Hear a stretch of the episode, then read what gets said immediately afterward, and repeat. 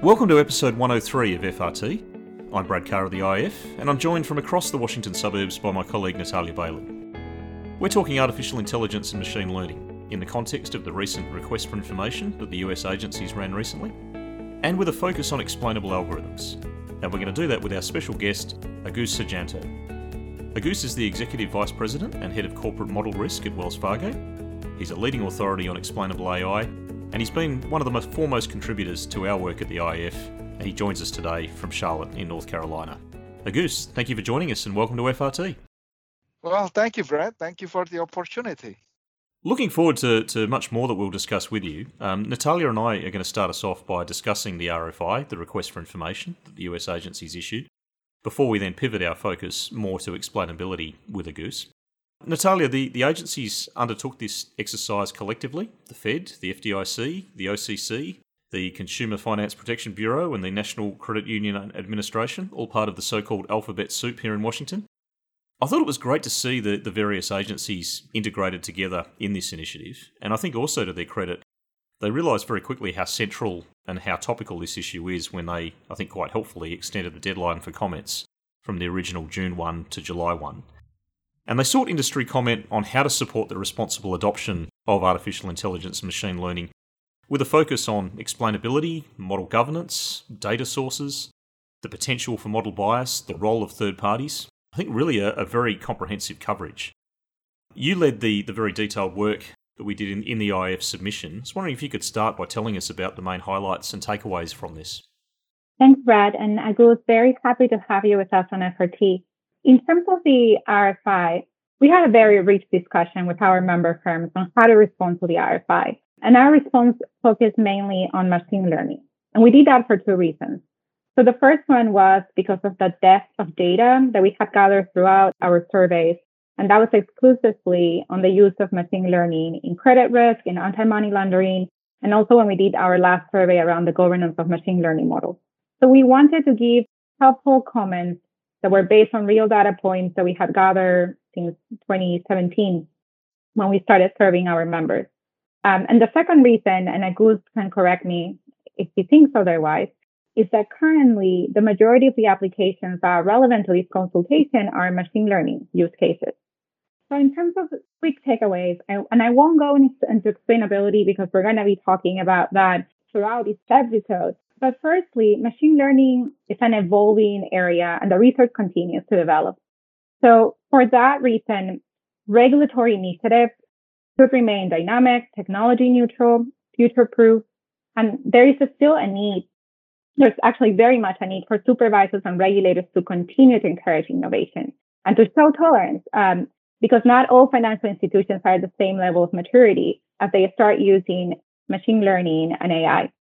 The second point that came through in our discussions was that regulatory initiatives should take a risk-based approach to determine what is the appropriate controls or the appropriate controls that are commensurate with that risk of a specific use case. And if we think about in the US, US financial institutions, they have extensive experience in and, and strong processes in place for managing model risk. And the interagency guidance on model risk management actually has served banks very well in managing risks, including models using machine learning. So last point there is that our view is that models should be subject to an appropriate control framework. So we're really saying that, that financial institutions should manage the risks of deploying machine learning by applying governance that is a structure to ensure that all of those controls, the appropriate controls are in place and those controls match the materiality and the risk of each specific use case, whether it is a machine learning model or not. And I'll, I'll pause there. I know that we're going to be getting into explainability in more detail um, throughout the conversation, so I'll save those for later. But Natalia, I'm, I'm glad you've already planted the seed of, of governance. And, and one thing that we, we may look to pick up a little later is the distinction of regulation as opposed to supervision, um, which I think is an important part of the story in itself. I think perhaps before we, we do that, and you've referenced there the existing standards, the existing expectations, a lot of interest from around the world in this US agencies piece, because SR 11.7 from the US agencies has, I think, become something of a de facto standard that a lot of other firms around the world all, all look to as well. I was wondering if I could perhaps ask you one further question, Natalia, before we bring in Agus. Yeah, are there areas from those discussions where financial institutions would like to see additional supervisory guidance or, or where additional guidance would be useful? Yeah, so in terms of areas that the firms have participated in our in our drafting of this response will welcome guidance. I think mainly the, the most the main one was around explainability, but then explainability was also one of the main areas of focus of this RFI. The second area is fair lending. So I'll explain both of them. So around explainability, financial institutions think that supervisors should clarify expectations around both internal and external explainability with the understanding that the types of information and the depth of explanation is going to vary for each. And on this, our view is that the need of explainability should be proportional to the risk of the use case. But the existing regulatory guidance doesn't really clarify the degree of explainability that is needed for a model. And then in the area of fair lending, there are regulatory challenges um, to assessing compliance with fair lending requirements. So the belief here is that regulators should consider providing clarity in areas such as the existence of multiple definitions for fairness, on the trade-off between reducing disparities and model performance, and also on how financial institutions should choose among models that have different disparities for different prohibited basis groups. Okay, so I'm going to let Natalia jump in and, and ask you more on and specifically around some of the big issues in explainability. But before we do, could I ask you the, the broader overarching question as you look at this RFI? Um, of course, in your role at Wells Fargo, all models that that uh, all models that are set to go they come through your desk, um, including uh, AI and ML models. And interested in, in your views as you look at the RFI and, and whether there is an area or, or multiple areas that were particularly important in the way that you looked at that RFI. Thank you. Thank you for the question, Brad. I think the RFI, we kind of expecting the question that coming from RFI because the uh, in the last few years, our interaction with our regulator, our supervisor, uh, supervision is uh, a lot of question that's already uh, already asked. So it's this kind of like putting together what they have been question and interaction with us for the last two or three years. Uh, uh before I, I go to that side, I, I probably would like to touch a little bit because Natalia talked about SR 11.7. Uh, we are celebrating 10 years SR 11.7 in the US. Is uh, to me when I look back and when we started and when we are now, it's really, really game changer. It's really transformational for financial institution, at least in the US, in terms of how we manage model risk management. So US financial institution, particularly the, the larger institution, probably have very, very mature process. And I just want to bring, before we go to AI, I want to bring the uh, real life example today. We are in the middle of COVID 19. Uh, we experience a lot of model fail and very similar situation in the 2008 when we experienced financial crisis. The difference is we have SR 11.7 today we have model risk management that's very mature. So we know how to deal with model and how to manage the risk in the model very, very well prepared. And this is segue to the, the machine learning as well. If we look at the uh, the principles that outline in uh, in SR 11.7, it's very, very applicable to what we have. The RFI is trying to put somewhat more specificity in some area and, and other area that is not touched, but more specific for specific regulation that's covered by other regulation. So by the way, SR 11.7 for many of you that's not in the US, it's, it's not a it's not a regulation. It's not it's not rule. It's not law. It's guidance. It's expectation. And I think it achieved what what it's trying to achieve today by being less specific at the principal level that allow industry-led progress. So the industry converging and pushing each other toward higher standard that we have today. So I think that is something that I appreciate a lot in terms of the guidance that is at, at principle level. Even when we talk about explainability later, uh, it will have already touched in the spirit of SR 11.7. So I think that's my view, Brett, in terms of the, the, the question is in line and probably make it a little bit more specific topic in SR 11.7 or area that is covered by other other areas such as the uh, uh, a lot of question on the fair lending. That's clearly ECOA in the U.S. Uh, Equal Credit Opportunity Acts that are known as B in the U.S. So more specific into that. So I think it's bringing together some of uh, area that really interrelated. Thanks, Agus. I, and I think you've mentioned SR 11.7, and actually, it's actually timely that it's a 10 year anniversary, which I actually see in real life it was. I think that for our listeners, it'll be helpful if we maybe take a step back and we talk about machine learning more widely. So maybe you can start us off by what do you see as the overall state of maturity in banking? And also, what are the most useful areas of adoption of machine learning in banking? Right. Well, we have been using machine learning for a long, long time in, in banking. So it's not something new. What's new are really the explosion of the usage. If you look at the last two, three years, the growth of usage of machine learning, that is the acceptance and the usage becoming a lot more mainstream happening in the last two, three years. We have been using a lot of machine learning model for area like fraud for a long time. So that's uh, that's what uh, I would like to say. The second thing is the the broader usage of model to area that traditionally not touched by model. In the past, we do, and we always do in banking, we apply, we have thousands of model in institution like us, and a lot of model to do for financial purpose.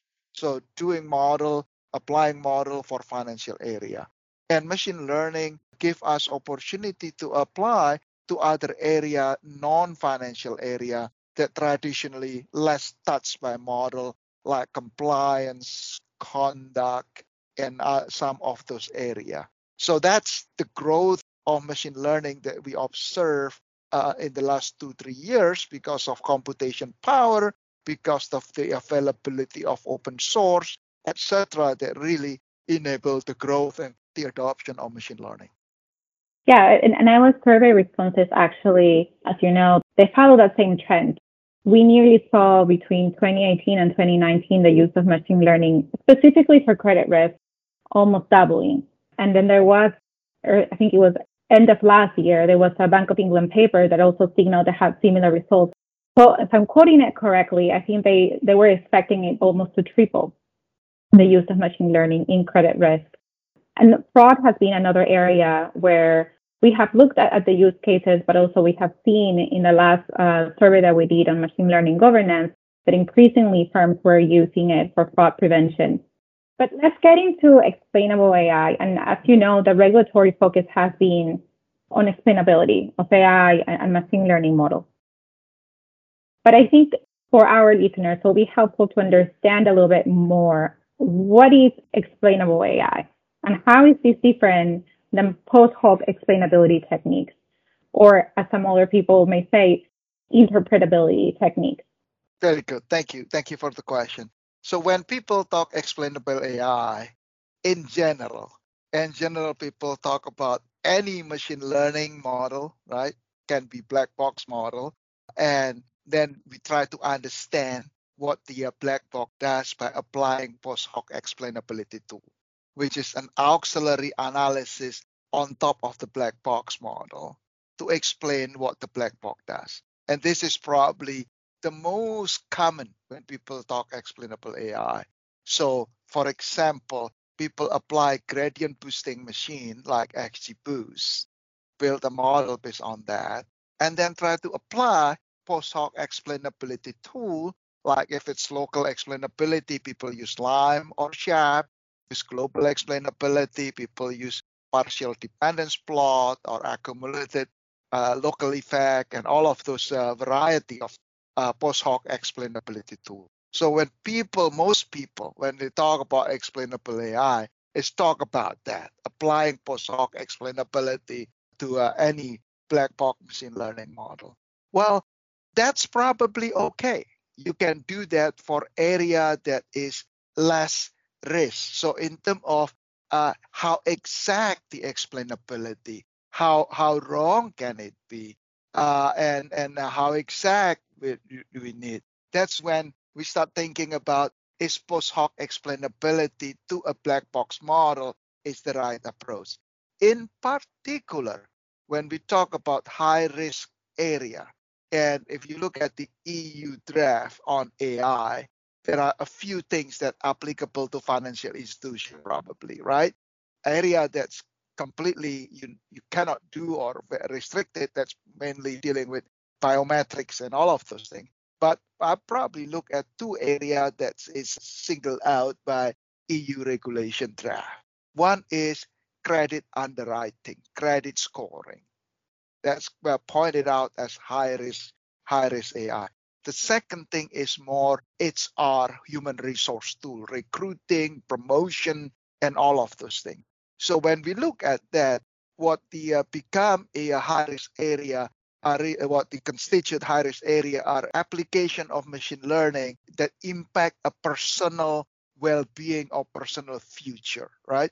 Credit scoring impact access to financial resource that it will impact someone socio-economic of the future or level of education and, and some of those. So those are clearly high risk area. Now, in high risk area, can we afford to use tool a black box with explanation that less exact?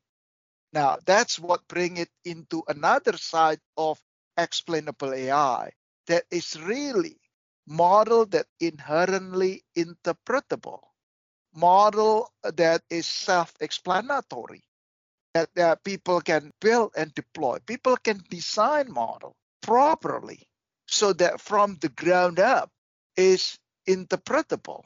And that can be very sophisticated machine learning tool too.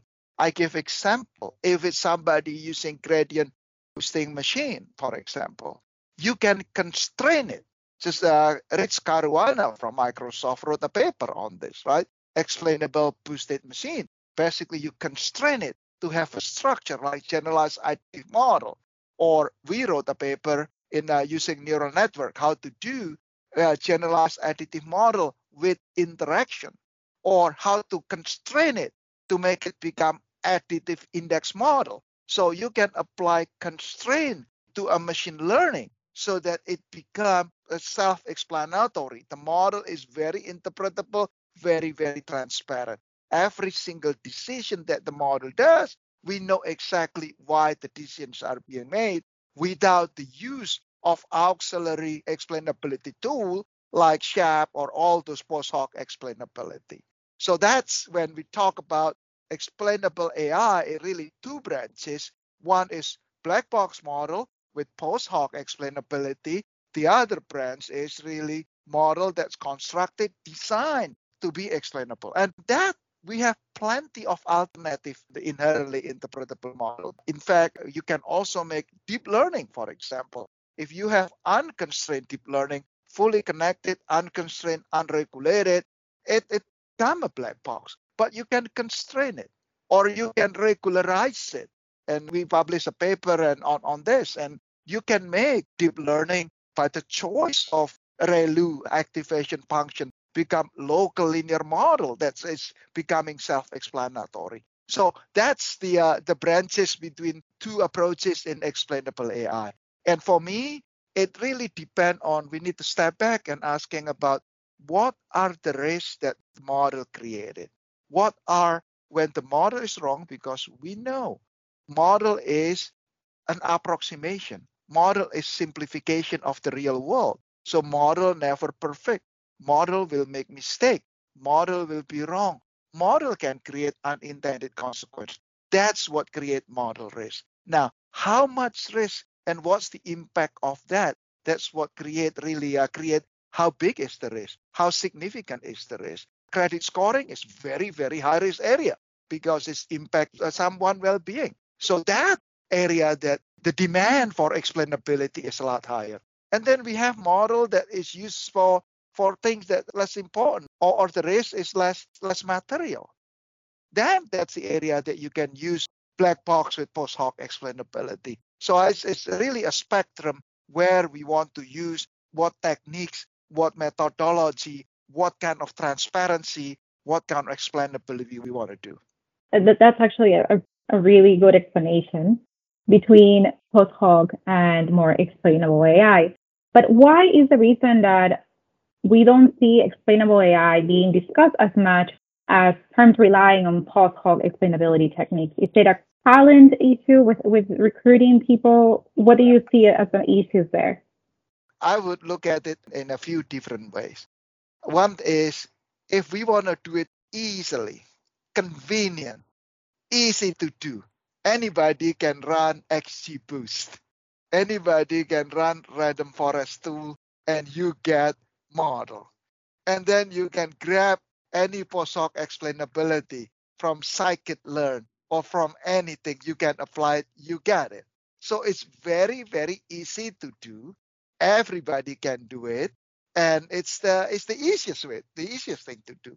Now, if you want to do uh, explainable really from the ground up of uh, of machine learning, it needs more thought because you need to design it. We have to care about is the factor, especially in the credit scoring. The factors need to be the effect need to be monotonic. It can be monotonically increasing or monotonic decreasing. The shape it need to be convex or concave. So it's a lot more thought that people need to do to construct model that makes sense. It's a lot more effort. You have to control the deep learning. If you apply deep learning, you cannot just train it and apply early stopping that any package will do. That's the easiest thing to do. But now it's very different. You have to think about it, you have to constrain it, or you have to regularize it appropriately so that the model has to be interpretable. I think it's the, the knowledge and the effort to build an interpretable model. It's both the skill, knowledge, and the effort to build a machine learning model. Building a, a self-explanatory machine learning model require a lot more effort than applying black box. That's, that's an interesting take. Some of what had come through in our surveys was definitely the talent, um, that it was very difficult to find a senior data scientist that has a business background that can understand machine learning and data science and also understand the business insights and address the business problem. So I, I think we are probably talking a, a little bit about the same there. When you mentioned post hoc explanations as being easier for, for firms to do, in your view, when is using a post hoc explanation or explainability acceptable? Yeah, let me uh, step back a little bit before I answer that. Post hoc explainability, any post hoc explainability is simplification or approximation to the real model, right? So we have three steps here. We have real world that we simplify it using model, right? The model is simplification of the world. And then we have further simplification using post hoc explainability to simplify the model further. Now, many different techniques, like I said, and those explanation is not exact. And it has approximation error because most of them doing approximation. So it has approximation error, computation error, but also fundamentally it's always a simplification of the true model. So then the question becomes in what area, in what application, depending on the risk, that approximation are okay. For example, the use of approximation to the model to explain, like SHAP or surrogate model, it's probably okay for fraud alert because it's really I generate alert so that somebody will investigate, right? So it may be okay. The other side is I am using it to, to create product offer or, or campaign, marketing campaign. So so that's very different than I am using it for making credit decision because we're talking about making decision giving access or not, financial access or not to people. That's very, very different, very different implication there. So in, in my view, when we're dealing with really, really high risk, we need to be very part of responsible AI. You need to understand that we need to use model that is really self-explanatory in the high risk area. So that's one. Secondly, I spoke about all model are wrong every model will make mistake. How do we know in what area, in what situation model will be wrong? How can we do that? Self-explanatory model, model that inherently interpretable, give that. Here is the model structure because we know exactly the model structure. We know exactly the weakness of the model. We know exactly where the model can be wrong. Black box model, people say, I can do it too. I can run testing, all kind of testing, but we will never have what I call it as certified we cannot because we're testing it and the testing is not exhaustive. So that's an area to really to manage model risk. If the risk is very high you need to manage model risk well. You need self-explanatory model. The third one that's very very important is model robustness. We know that model will get exposed the data will change customer behavior will change. If we're talking about covid-19 is the mother of all of change, right? Suddenly the situation changed. We we are building model, and when we deploy model, it's not model that will live for 30 days. We build model that will live for a year or two year or even three years, right? So we need to have model that very robust. That model will do well and perform well under different situation. I give example on the credit side. Credit, when we originate credit, is not a traded product. A trading, I can buy and sell equities. I buy it, I can sell it. Credit, once you originate it, the originator, the bank or the financial institution holding it, holding the risk in good or bad time, right? So you stuck with it. So you need model that is robust, that reliable, that you can rely on that. Now, how to test model robustness is very, very important. So black box model, yeah, we can do robustness tests too through simulation or some of the thing looking at this, but it will never exhaustive. While in a self-explanatory model, we know we can test robustness of model very, very clearly. That's a really good point. So I, I think maybe to just summarize that point because I think it's very important. So model robustness is is it more important than model performance? That's a very very good question, Natalia. And this is the problem with the uh, machine learning community. I am the biggest proponent of machine learning. I have a lot of patent and publication in machine learning. I did PhD in machine learning, right? So I, I am the biggest proponent, one of the biggest proponent in Wells Fargo. I'm the biggest proponent of machine learning. So I am I am for it, uh, but I am for it for doing it responsibly, doing it the right way. Now, the machine learning community, when they build model, people very fixated, enamored by performance, and choose the model that has the best performance. How do they do that? Well, the, the way they do it is very, very simple. I have data. I'm going to split it this is training data, data that I'm going to use to build a model. And I have testing data, data that I'm going to use to test, right? And sometimes they split it into three. I have validation data to choose the best model. So they run it, they build it, run all kind of algorithms, try all those things, and then okay, which model that has the best performance? And I pick that model that has best performance. Well, real world is not like that. Real world data change. It's not static like that if you choose model that has the best performance, when you deploy it, it may be model that's the uh, the most miserable because it's not robust. Real world is it's not ideal like the data that you have. And this is happening in many, many area. A lot of paper publication and in the news, you know, uh, it's not only in the financial, but also on, on, on the healthcare side as well. They say model can do this. We train model is better than people, than human being. You put it in real world, it's miserable, the most miserable model. And because real world, the data is not static like what that. So choosing model that is robust is more important than choosing a single point model that has the best performance. You need to choose model that has a good performance, but also robust.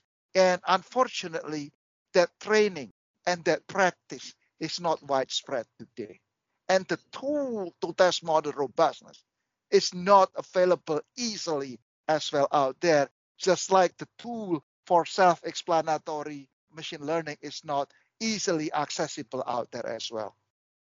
Uh, Agus, I think you've given us a great explanation of the key key issues in this explainability interpretability space, as well as how you've linked that to the different areas of application. Could I pivot slightly or, or make a linkage here in that, that one of the other big factors in the machine learning AI space in the last year has been a lot of the discussion about bias, about model bias, and about the risk of introducing or perpetuating discrimination.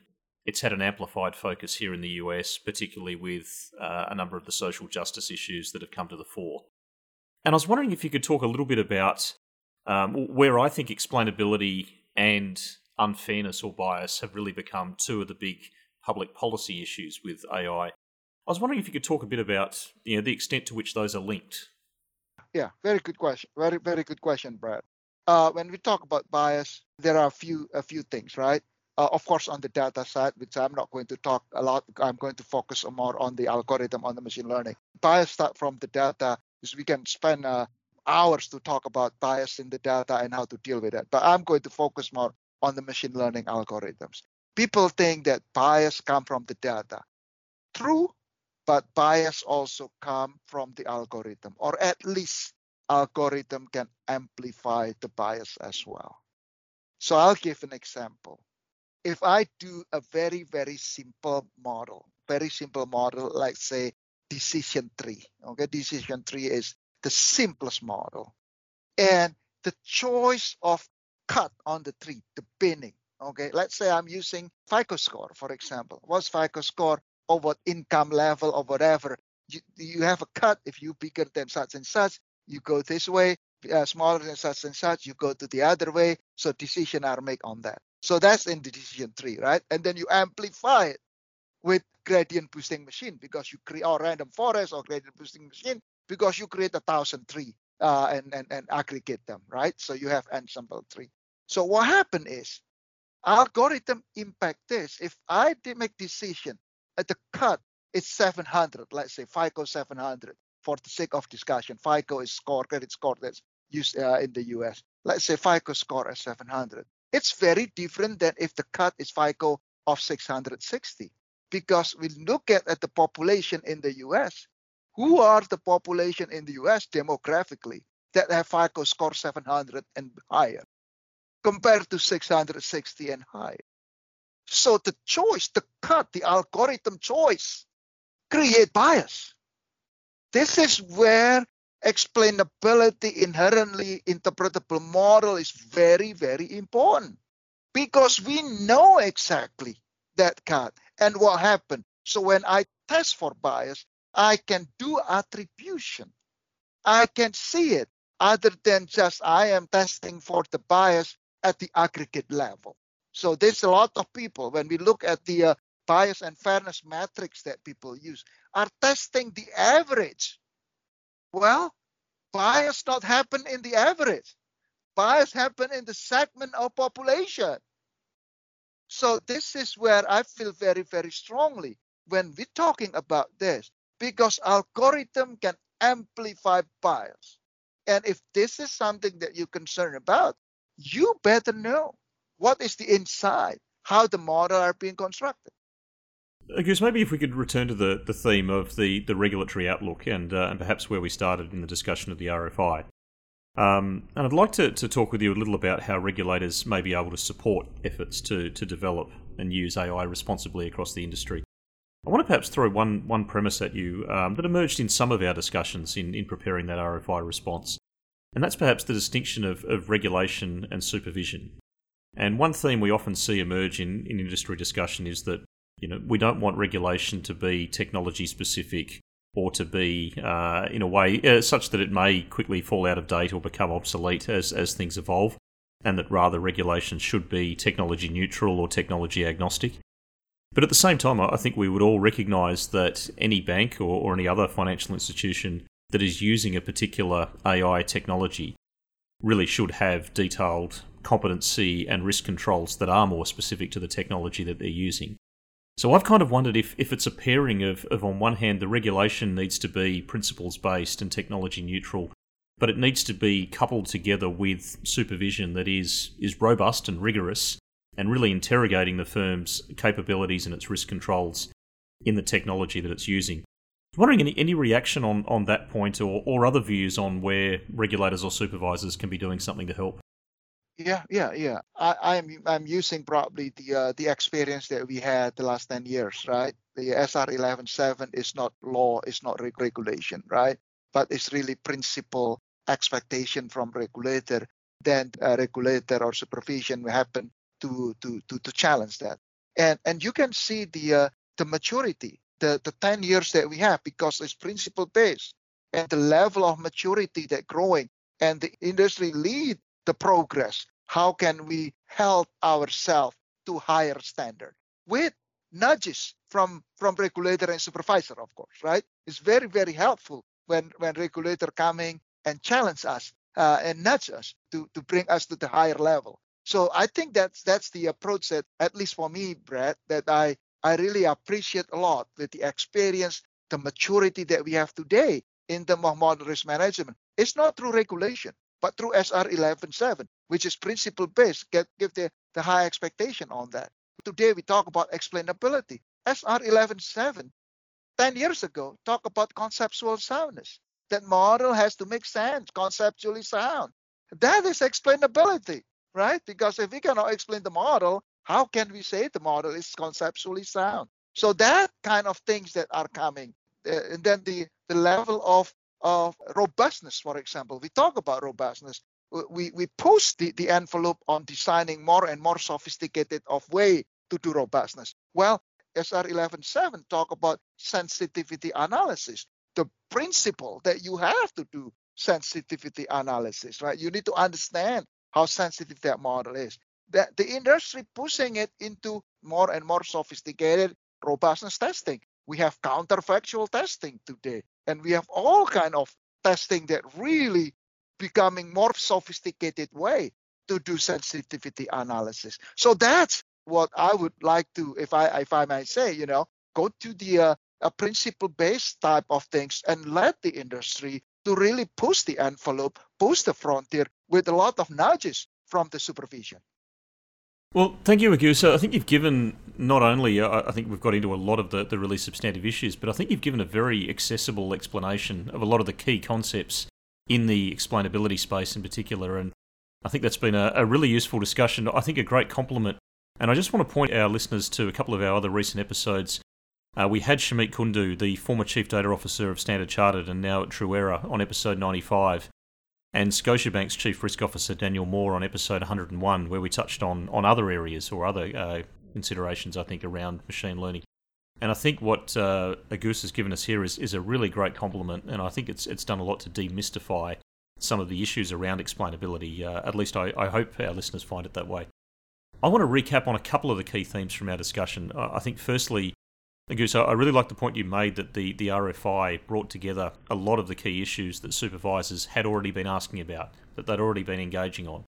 And I think, again, it's a great credit to the various agencies involved that they came together in the case of this RFI to do this collectively. Um, so we, we applaud them for that, that initiative. I think that the point of the 10 year anniversary of SR 11.7, and like Natalia, I, I hadn't actually kept up with the timing of that, but it's a significant milestone and you point out SR 11.7's immense value, as you described it, a game changer and transformational. As you put it for how US banks, I would actually say for, for many more than US banks, that many more have actually followed the US lead in this, in how they manage model risk. And I like the point that it's had a really critical legacy in ensuring that banks and their models were well prepared for the shock of COVID 19. I thought two really important distinctions that you made. And the first of those was being the distinction between applying post hoc explainability techniques to a machine learning model that you've already developed, as opposed to building, designing, perhaps constraining the model right from its very beginning in a way so that it is explainable. Noting that that second route is, is harder, perhaps takes more skill and investment, but that it's a more appropriate approach when we're using the model for a more critical or a higher risk area of application. And concurrent with that was the other distinction I thought you made alongside that of distinguishing the low and the high risk applications, and particularly noting those couple of use cases highlighted in the EU draft that you mentioned the area of credit underwriting and scoring, and also the area of, if you like, personnel or human resource um, type areas.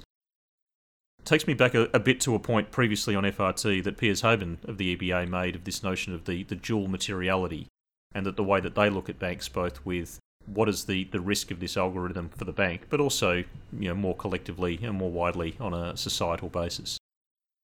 And then lastly, Agus, I think you gave us two really important reminders. One was about bias and that bias can come from the data and also from the algorithm.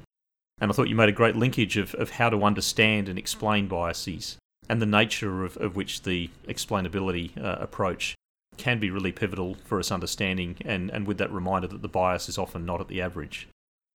But also, you gave us the other great reminder that perhaps seems obvious, but it's a really important one that we stay cognizant of that models are estimates, that they're approximations, and that they will be wrong and the, the, immense value that exists from being able to understand the model's robustness, understand the model's strengths, and also its weak spots uh, and where those are.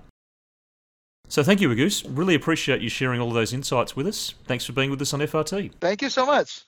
And coming up on FRT, uh, Natalia is also going to highlight another of our recent IIF publications in the domain of using data safely and responsibly, the new IIF Data Ethics Charter, which she's going to discuss with another two of our lead contributors, Jade Ha of National Australia Bank and David Hardoon of the Union Bank of the Philippines. Our colleague Meena Lodge is going to discuss the first two instalments of the IIF's new Spotlight on Inclusion series with two of the firms whose initiatives we profiled in that Spotlight series.